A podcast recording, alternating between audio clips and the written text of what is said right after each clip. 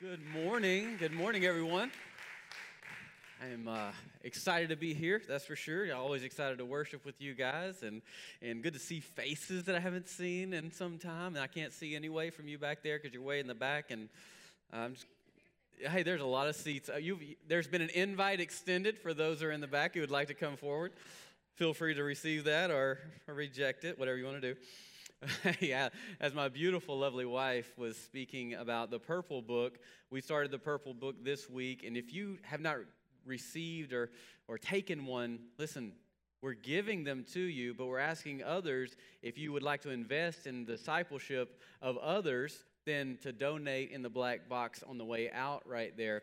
But this right here is a great discipleship tool we're asking the whole church to go through one lesson, one lesson, one lesson per week. It's probably going to take about a year, but we're just going to chew on that one lesson. Overachievers. Uh, Cliff said, "Yeah, you called me out. You got me. I was, I was, I was going to burn through that thing, but you said it. Lesson one, one week. Lesson two, week two. And so, uh, burning through this is not a good idea, but m- uh, mulling it over, ruminating on it is. So, we were, as the guys got together this past week and we were talking about it, there was a question in there that said, uh, we're talking about Adam, Adam, and Eve, obviously, the sin and fall. And, and uh, we thought, well, there's a question would you do anything differently? You know, got to think. There's Adam and Eve, and they, they have a relationship with God but then there's a serpent that comes in and, and gives them a different idea and a thought. And I, I, before you get all, you know, judgy, think about it.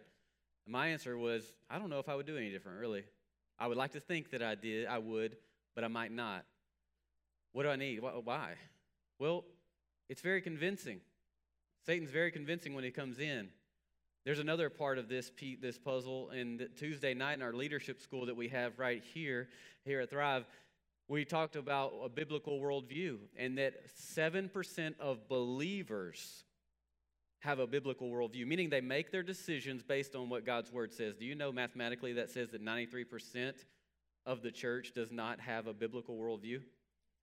That means, should the temptation come about, and there's a better idea than what God has told you, and it just feels better, more appeasing and pleasing, than 93% of believers would make a decision to follow the serpent of old. Isn't that, isn't that challenging of a thought? So the reality is, I'd like to think I would make a difference. So, what does that mean? Well, I need to discover more of what God's word says in situations so that I can make my decisions, whether I understand it or not. Like, I don't understand why this is, but if God, if you said it, then that's the way I've got to have foundation in my life and make my decisions and watch you come, make come about the best scenario for all people involved. Is it, you know that that's faith? That, that's faith. I don't understand it. I don't know how this is going to work out, but God, if you say it, I know you'll do it and you'll do something that's unimaginable and probably seemingly impossible. And so there's a, a, another thought in there that it says at the end, one of the last questions is, is what happened after Adam and Eve fell? Well, it says that God came calling for them. And do you know, no matter what you're doing, no matter what you've done, that God comes calling for you every day until you hear his voice. Isn't that good news? You ought to be excited about that. Well, uh, also, don't forget about Faith Fest sign-ups. That's not a bunch of paperwork that people left uh, in the in the week out there in the atrium. Those are actually a place for you to get an opportunity to serve with the body of Christ on October 30th. We won't be in church here. We're going to be at the Kane Center serving our community. And then also, hey, we got a we got a poppin' you a uh, student program, student ministry right here on Wednesday nights at 6 p.m. It is on and popping. Let me just tell you. And Pastor Zay and Brittany are bringing it like it's hot every every Wednesday. Yeah. You ought to be excited that there's a next generation that might not go to hell. Isn't that good news? There's nothing else to be excited about today. That's it. All right. So we're in our series Decrypted, Decrypted, and you know, again, you may not have been here last week and I explained this. A lot of times when you when you uh, text or through certain apps, or if you put your your files in trash on, I know for sure on MacBooks, I'm a Mac dude, and that it, it, it encrypts the, the content that you throw away or you discard or you're communicating. And sometimes when you're reading the Word of God, it feels like it's encrypted, and I don't know how this applies to me. I don't understand the Word. I don't understand why it says this. I don't, I don't know what God wants for me. And so we're decrypting, we're, we're taking out of confusion and bringing it into simple context what God's Word is so that we can discern the will of God for our lives. We're going to talk about the general will of God. And that's what this series is about. But the more we start to unearth, decrypt the general will of God from His Word, and you start to apply the general will of God for your life, these principles, these concepts, these truths, as you start to apply them, it prepares the ground for you to begin to discern the very specific will that God has for your life. Is that good? But can I say, you, so often we want to get, what about me? What about me? What's for me? To the specific will of God, but we don't want to attend or tend to the general will of God. And it's only the general will of God that prepares our soul and our focus and our understanding and our mind, will, and emotions to begin to narrow down the understanding so that all of a sudden God is guiding our direction and our footsteps. So he puts us on his specific will called his calling. Isn't that good? Man, I'm telling you, it's a lot better than that, that, that right there. Listen, don't make me come back there and get somebody for not saying hoorah and hello and hey man and, and, and praise clapping. If you're going to sit way back there, you better give me something. All right, that's what I'm talking about. All right.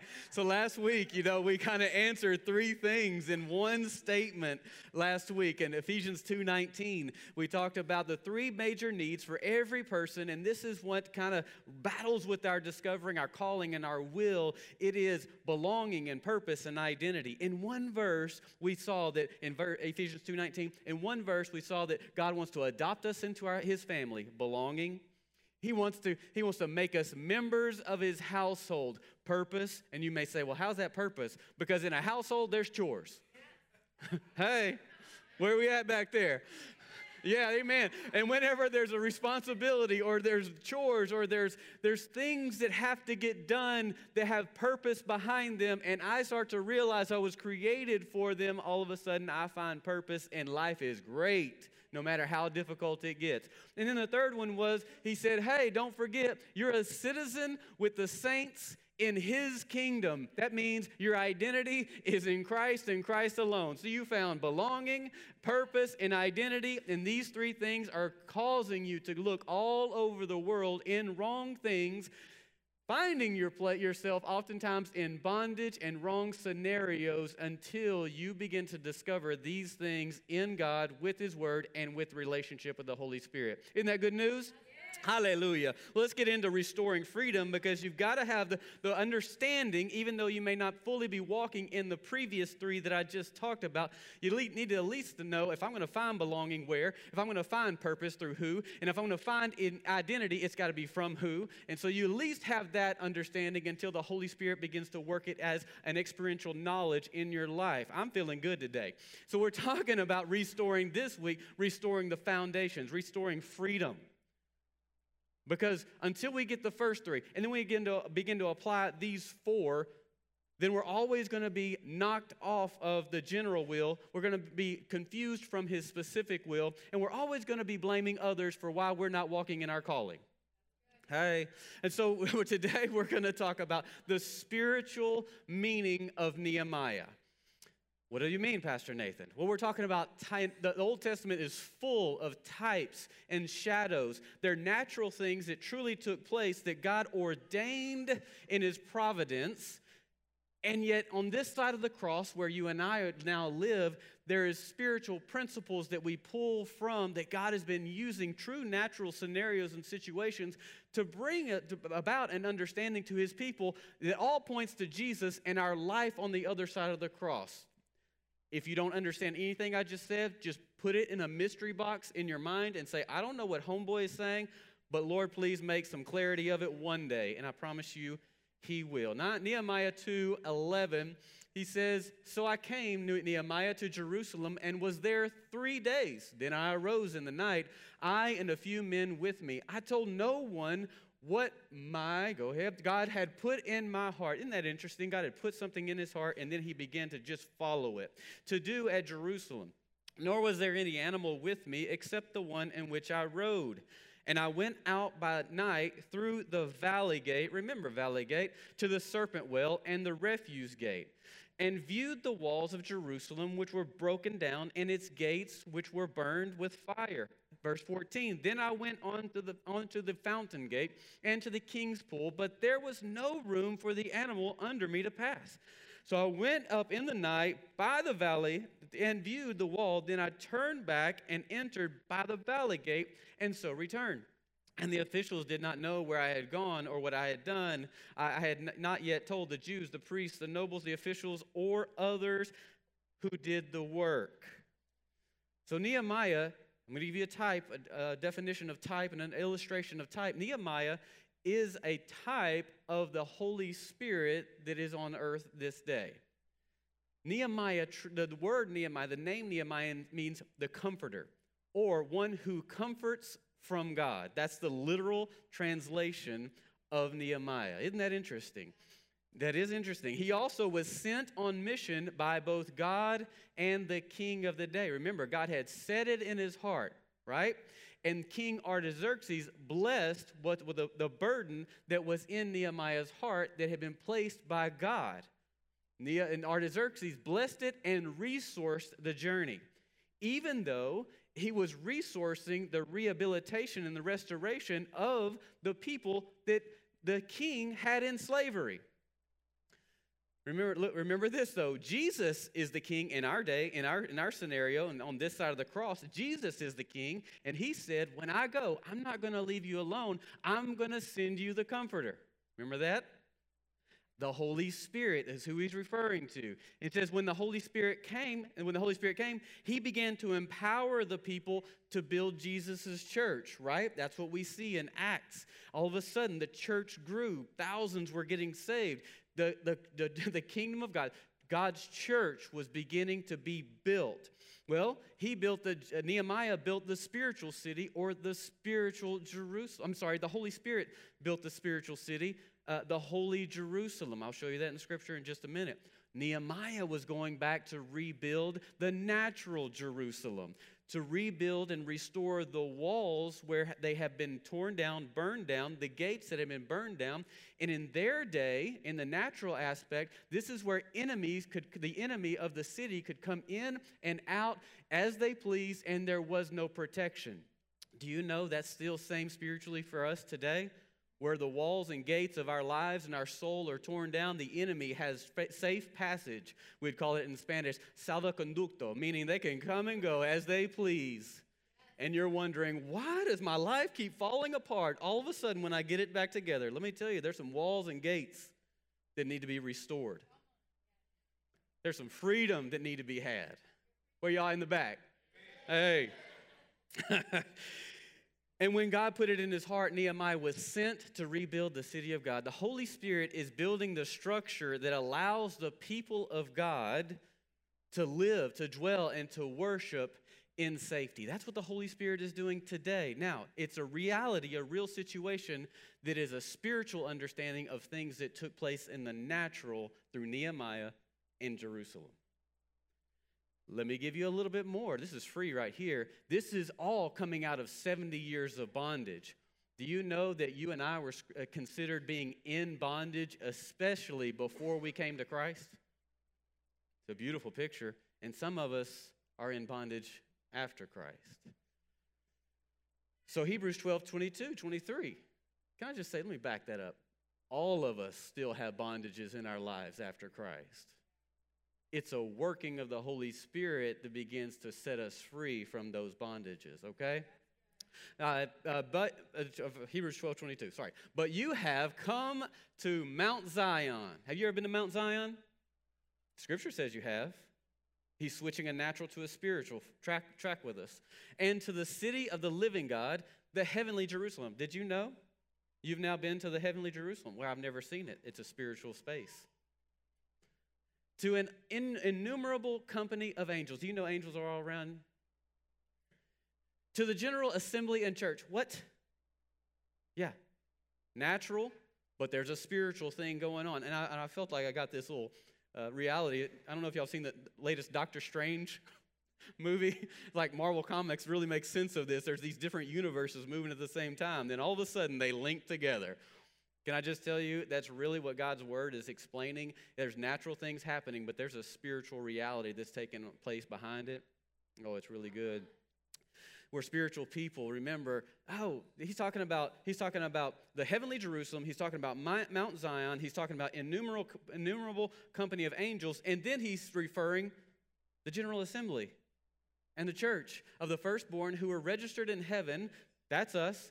To God, the judge of all, to the spirits of, of just men made perfect. And you ought to be really excited about two things that are in there. One compounds after, after off of last week. One being we are citizens eh, to a different kingdom than the kingdom that we get to see in the natural realm. There's a spiritual kingdom that you and I and our name is in heavenly places in the book of life. And so we are citizens, citizens of a different kingdom. And the other good thing that you ought to be excited about and do a little praise clap and a, and a turn, a hallelujah turn, is that you are just and your spirit is made perfect. You're not perfect, but your spirit has been made perfect in Christ Jesus. Thank you. You are just, meaning you are justified, meaning you don't you no longer have to prove yourself for salvation. The moment you truly had a born again salvation experience, you were justified. Hallelujah. You should be very excited about this. There's now a, a heavenly Jerusalem, a Mount, uh, Mount Zion, Christ's church, which the Holy Spirit is at work building through all of us. And this is, was the very concern of Nehemiah. And it's the very concern of the Holy Spirit. And the question that we all have to ask ourselves is Am I doing my part to partner with the Holy Spirit to build God's kingdom? Hmm. It's interesting now, Nehemiah was in Jerusalem three days. Do you know that Jesus was in the tomb three days? Nehemiah did no work until the third day. Jesus rose the third day and began a good work. See the correlations that we see from the pictures from the Old Testament to New. Nehemiah rode out of a certain gate on a colt. Jesus rode into that gate on a colt.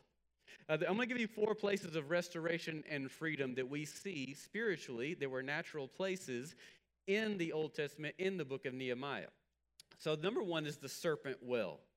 The serpent well. The serpent well is a place of deliverance. So that no one knows where this serpent well was. Even Jews to this day, they have no clue. The only place that you'll see serpent well, or in some translations, it's, it's translated as the dragon's well. The only places you'll see this is in Nehemiah in this moment. But there is an old folklore, Jewish folklore, that says there was a well that was providing a lot of water for the people. They were living off of it. And then one day, all of a sudden, it was poisoned. It was toxic. Something was happening. People were getting sick who drank from it. Some died. And then another day, a serpent rose up out of that well, and the people rallied together and crushed and killed that serpent. I don't know if it's true or not. It seems symbolically applicable, but here's the deal when the serpent, Satan, sneaks into our lives, he brings toxicity. He starts to kill whatever has life. And until we crush the head of the serpent in our lives, we're not truly able to live the fullness in which God's called and created us to be. So, what's interesting as well, to get to this serpent well, Nehemiah had to go through the valley gate. Sometimes we got to go through some valleys before we actually receive the fullness of salvation, don't we? Uh, yes, yes. The answer is yes. I'm like, I don't know. Are they, is this rhetorical? Do you tell me the answer? but we know throughout the Bible, serpents represents demons. And how do we know? Because the Bible tells me so. We sang this as, as children. But we'll see it throughout the Bible. Satan appeared as a serpent in the Garden of Genesis. And then in Revelation, John refers to him as the serpent of old, Satan himself. Look at Jesus in the middle of the Bible in the New Testament. Jesus is talking about this, and you have to allow the context of Scripture to define what, it, what the meaning is so that we can pull out what Jesus is trying to say. Luke, Luke 10 17.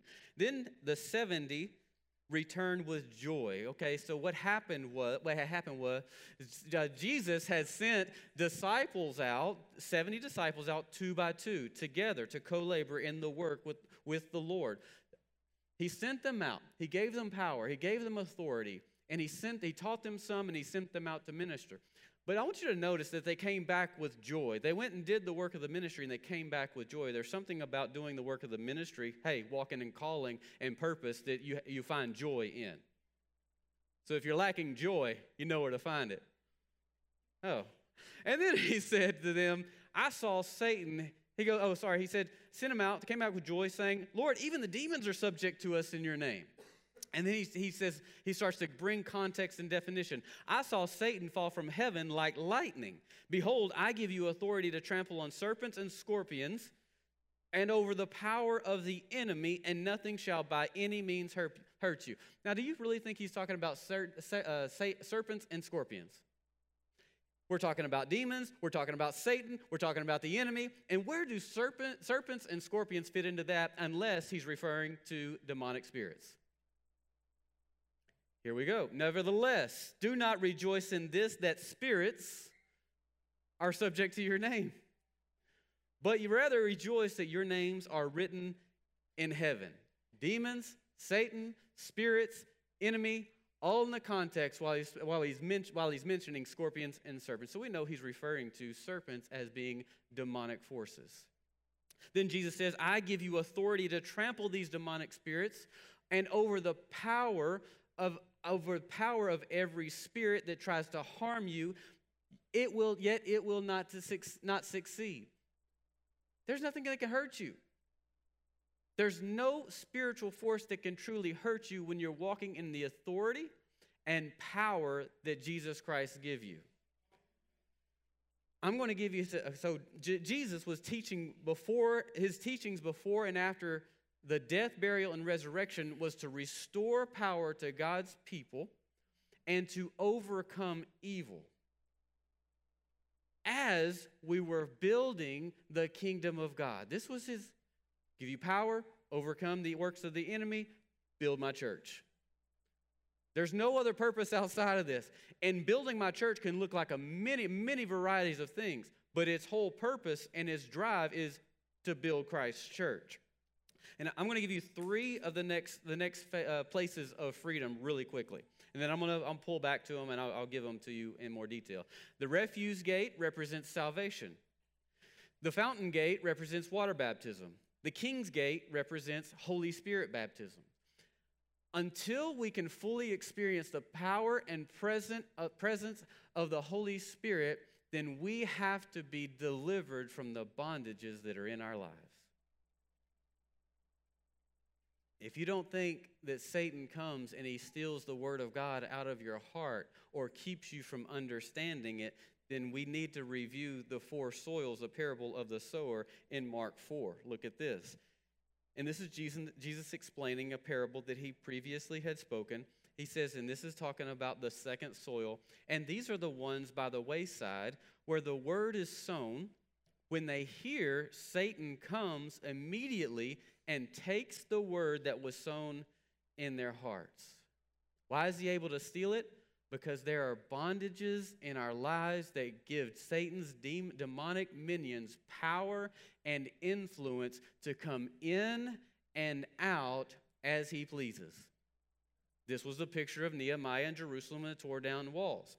And, any, and every time you start to break out into a new life, all of a sudden I'm doing, I'm, I'm changing, it's all good, and something pulls you right back into that old cycle and that old you starts to pop back up. That is a bondage. That is a stronghold that Satan has. That's a gate that has been torn down in your life that the Holy Spirit wants to collaborate with you to rebuild, to re to re-strengthen, so that the enemy has no place to come in and out of your life, at least in that specific space. And you may not, you may or may not see it, or you may not want to see it, but others around you see it, and your families or be, members are being hurt by it. So it's a real thing, whether you choose to admit it or not. But you have to be delivered before you can see and understand the Word of God for your life. Because he's trying, he's at work trying to keep you from seeing it, understanding it, and as soon as you grab it, he take he, he tries to take it if he has a foothold. This is why we're so adamant about every person going through our freedom ministry. attending a freedom conference, joining a freedom tribe. Shauna's leading one. Uh, having a freedom session. We have a team of people to do one on one freedom sessions with you to help you walk through these bondages of life. Shauna Brucker leads our freedom ministry, and she's the most steadfast, consistent individual that could possibly even be leading that for us. And why do I have someone who's so steadfast and consistent and yet committed to, to really protect that ministry? Because you get some weird, loopty, hoopty, weird folks, and when it comes to deliverance and freedom. I, I, listen, I'm telling you.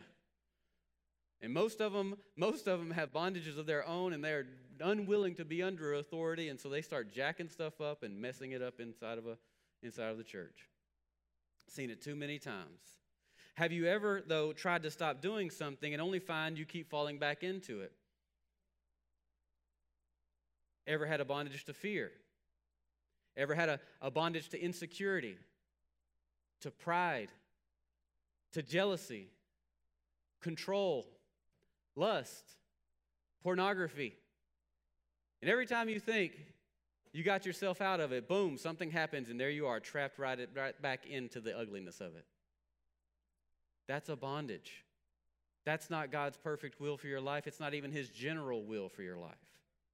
That is a place that's identifying there's a space, there's a gate, there's a part of the wall that needs to be rehabilitated, rebuilt, reestablished with the working of the Holy Spirit so that I can be set free, delivered in this area of my life so that the enemy of my soul has no place, no power over me, and no power over my family. Amen to that. That's what I'm talking about. I want some people that want to be set free with me. And and Jesus died so we can be set free, but we're going to have to stop protecting bondage because that's what we do. We make excuses for the things, the shortcomings. And all of a sudden, like what happened in the garden, we start to blame it's that woman you gave me. We start to blame others. hey, we start to blame others around me. Well, if he'd have been there, I wouldn't have ate that apple. We start to blame others around me or with human reasoning or scheduling excuses. It's time to get connected. Like, you know what? I just don't have time for that. Girl, homeboy, you don't have time to not do that. Because you not having time is ruining your life. Can't you see that every time you make this decision, it turns into this, this, and this? Like, you can't see that? I got to get my boys up high. It, it's real. So it's one thing to start a tribe. By the way, we've got 75 people signed up for a tribe, but it's a whole other thing to continue through to the end.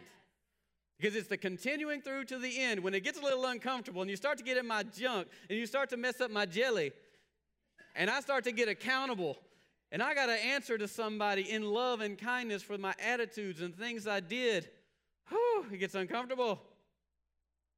Which points to the next gate refuse gate.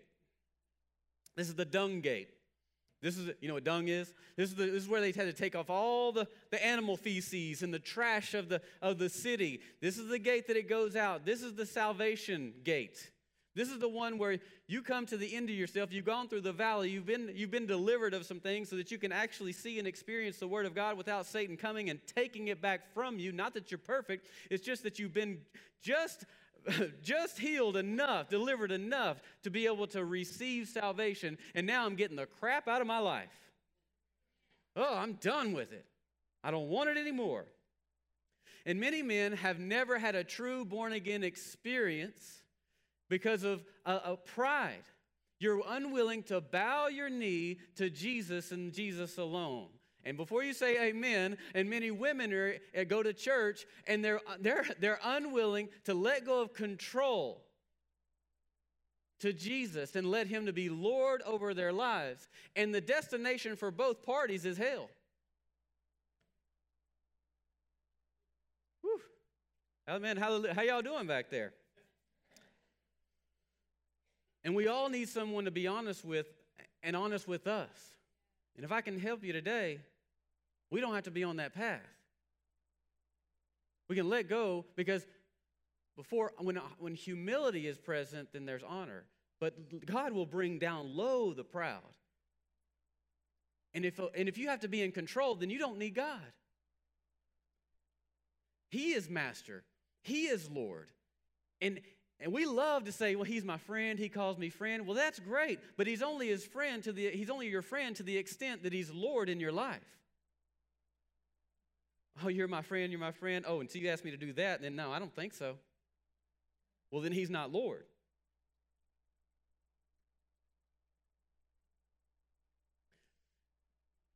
Jesus is master. And if you have not given the master Lord lordship over your life, then you really need a true born again experience. One that says, "Oh my gosh, I give up pride, I give up control." And then after that following, there is a fruit it bears the fruit of repentance. It's evident. There's a heart change. There's a life change. Again, there's still bondage to overcome. But every moment that I don't look like Christ, it identifies there's a space, there's a wall or a gate that still would still burn down in my life, and now we need to get that fixed. Come, Holy Spirit, let's do some work. And many people attend church, join the church as if it's some kind of civic organization, but it's not an organization, it's an organism. But the only way to get in is to be born again and bear the fruit of repentance. Born again. Uh, 2 Corinthians 5:17 says therefore if anyone is in Christ he is a new creation. A new creation means you're not the same old person. The old per- the old things have passed away. Behold, all things have become new. All things. You don't need to turn a new leaf. You just need a new life. Just need to be born again. Problem solved. Let me give you the Romans road, Romans 3 23. For all have sinned and fall short of the glory of God.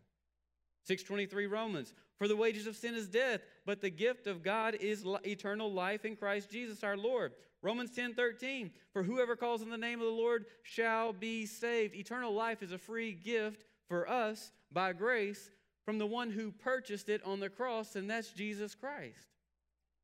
If we were to replace for with since, going back to Romans 3:23, since all have sinned. Romans 6, since the wages of sin is death, but the gift of God is eternal life. Since whoever calls on the name of the Lord shall be saved, why not truly call? Hallelujah. Yes. Why not have a real born again experience with, the, with the, the fruit of life change and repentance? Hallelujah. That's what I want. It might save my family. Number three is this the fountain gate.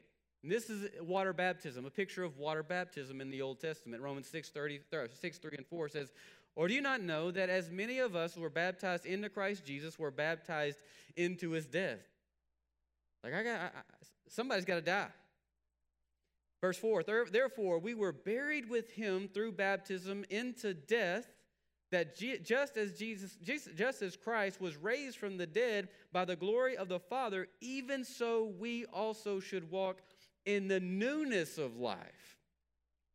Like when you get baptized, it's a spiritual moment. When you get baptized, you're dying. The old man is dying. You are confessing, I declare the old man is dead and a new man will rise. This is a spirit man who identifies with Christ, I'll walk in the newness of life, no, letting, no longer letting old things keep me trapped and, and in bondage. Colossians 2.12 buried with him in baptism in which you also were raised with him through faith in the working of god who raised him from the dead. Galatians 3.27 for as many of you uh, as were baptized into christ have put on Christ. And everything that competes with putting on Christ and looking like Christ must be subject back to the Word of God every high and lofty thing must be brought under the Word of God so that it can be identified that there is a bondage in my life and there is a gate, there is a wall that is burned and has residue, has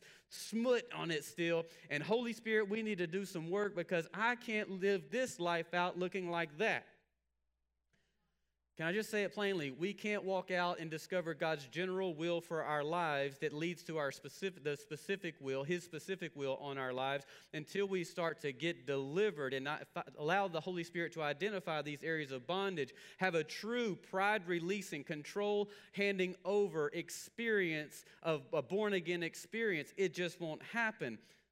Then we get water baptized, saying, I'm no longer going to let that stuff have power over me. In fact, you can be saved be, by being born again, but you can't walk in the overcoming Christian life until you've been water baptized and spirit baptized, which leads us to the next gate, the king's pool, the next, the next pool.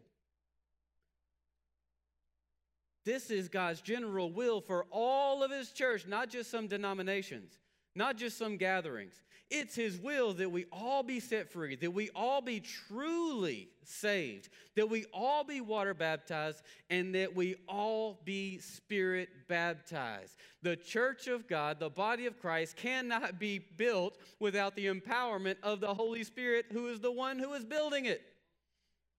It makes no sense. It's like I want to drive a car without fuel. It don't work. It doesn't work it doesn't work. You're trying to do it without the, bat- the baptism and the empowerment of the Holy Spirit. Let me just tell you, it doesn't work. i keep coming to the end of myself because you're trying to do it of yourself. It doesn't work. I feel exhausted. I'm tapped out. I don't know if I can keep going. It doesn't work without the empowerment of the Holy Spirit. King's Pool. This is where the anointed kings the one, the kings that came to, before they came to rule and reign, they would bring them out to the king's pool. And another way of saying this, this is a place where they were, they were empowered to rule and reign. Do you know that scripture says on this side of the cross that with the baptism of the Holy Spirit, Peter will say, You're a king, you're a priest, you are empowered. Who's the empowerment? The Holy Spirit to rule and reign. Can we rule and reign without the Holy Spirit? No. It doesn't work. I'm so frustrated. I can't I can't do it. I can't accomplish this. I want to follow Christ. I want to be a good disciple. It doesn't work without the empowerment of the Holy Spirit. Again, I've got to let go of pride and I got to release control and I got to believe and receive the fullness, the gift, the promise of the Holy Spirit to be baptized, empowered, so that I can live out this spirit life. And did you know the Holy Spirit is the most active and yet least credited of the Trinity here on earth? Like it's the Holy Spirit of God that is on the earth doing the work of the Trinity and desiring to co labor with you and I, and he's the most rejected? Since he fell, he came upon all mankind, for all mankind, to receive him in Acts. It has ticked Satan off. Why? Because in that moment, the church began to expand, it began to grow, it began to become edified, built up, is what the word means. And this is exactly what Nehemiah went back to Jerusalem to do. And Satan hates it. So if he can do anything to convince us to deny, reject, or put into boundaries or a box the Holy Spirit, he will have deceived us. And the reality is, he's put us in the box, and the Holy Spirit is still roaming and doing just without us. So good back there? Did y'all wear some steel toe boots back there? Acts 1, 4 and 5. And being assembled together with them, he commanded them to not, not to depart from Jerusalem, but to wait for the promise of the Father. Verse 5 For John truly baptized with water, but you shall be baptized with the Holy Spirit not many days from now. These were already believing followers post resurrection, by the way, Acts 1 8, but you shall receive power when the Holy Spirit has come upon you. Let me take this back to Luke when Jesus was saying, in response to the disciples, saying, Even the demons, even the demons. Let me do some math for you. Man, every time life looks like this, I go this way I pop off, I lose it, I trigger, I get, I mess it up. I go back to this bondage, I go back to that bondage, I go back in here, and I don't know what the problem is. You will receive, you will receive power when the Holy Spirit has come upon you. Jesus says, I give you authority and power to trample over the serpents and the scorpions. Do you know that Satan and his little dominions can't take power? We, he can only, they can only receive it. That authority is on is ours in Christ because of our identity. This is why you have to get identity, purpose, and belonging settled. That authority is ours from Him. It's all His. But as long as we're in alignment and we're His, we are heirs. The power to move about in the authority that He gives, He gives it to us. But the moment we believe a lie or we, tra- we trigger back into these old bondages and we let enemy, the enemy into one of these gates or, or walls that are still broken down, we hand power over to the enemy and we start to believing lies because we're not foundational in that space of our lives. And that's exactly why we're going through this together to be foundational. And the moment I get foundational, the moment I understand the truth in God's word, and the moment I want to do this or the temptation is to do this, but I know God's word says this, I've got to decide whose team am I on? Oh, I'm preaching now, huh? Which will help us to see where, where gates and walls are torn down, burned down in ruins where our soul is in ruins still, and the Holy Spirit wants to do a good work, an inner work, so that He can heal us, strengthen us, edify us, build us up, comfort us, lead us into all truth, guide us, strengthen, strengthen us, fortify us, and prepare us for the good work in which God has sent us out to discover and do. Recall, some of you, men and women both, recall Nehemiah did his work at night at a time when no one was looking. Sometimes we just want to be noticed. But the example is you might need to get away in the private sector and get with the Holy Spirit and let the Holy Spirit do a, do a, a, fortifying work in your life, do some setting free, some delivering, some healing, some strengthening, Get over here in the private, in the quiet place. Spend a little bit more time in worship and in prayer, in the Word, and, and allowing the Holy Spirit through His Word, through the Word of God, to read you and to point out things in you and you alone, not others. Not set up reasons to blame somebody else. Oh, no, no, no, no.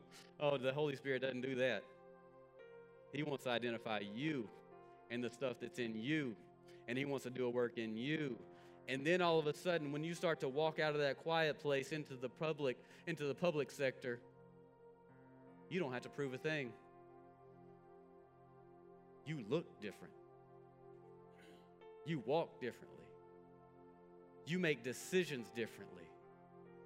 Your attitudes and situations are different.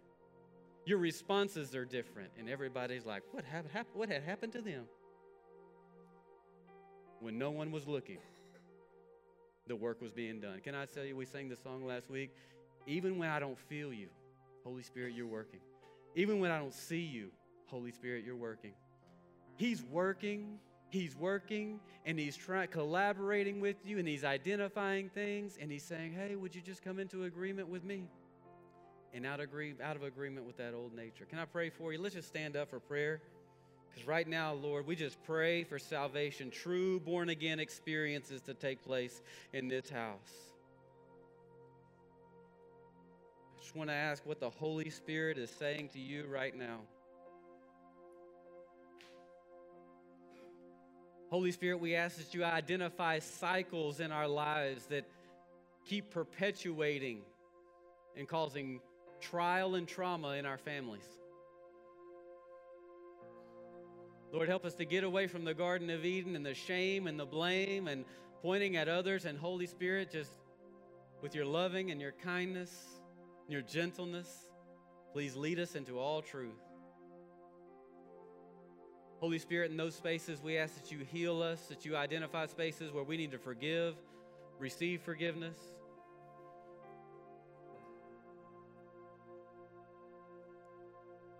Holy Spirit, help us to truly through water baptism, understand this old and new. Help us to let go of the old man. And in this new season of life, let us not come back into agreement with the old man, the old woman, the old nature, the old self, the old ways. And in every area where there's confusion and misunderstanding and a lack of understanding, because we just don't know what it will look like if we trust God in this scenario and do it your way, Holy Spirit, give us peace right there. And Holy Spirit, right now, I, I just ask for everyone who's so willing to receive the fullness of who you are and be empowered to live out this life, to discover not only the general calling that you have on their life, but the specific calling. I pray that you will baptize everyone who is ready to receive you today, right now. And we just pray these, these things in Jesus' mighty name. Come on, y'all. Let's worship God. He is so, so good.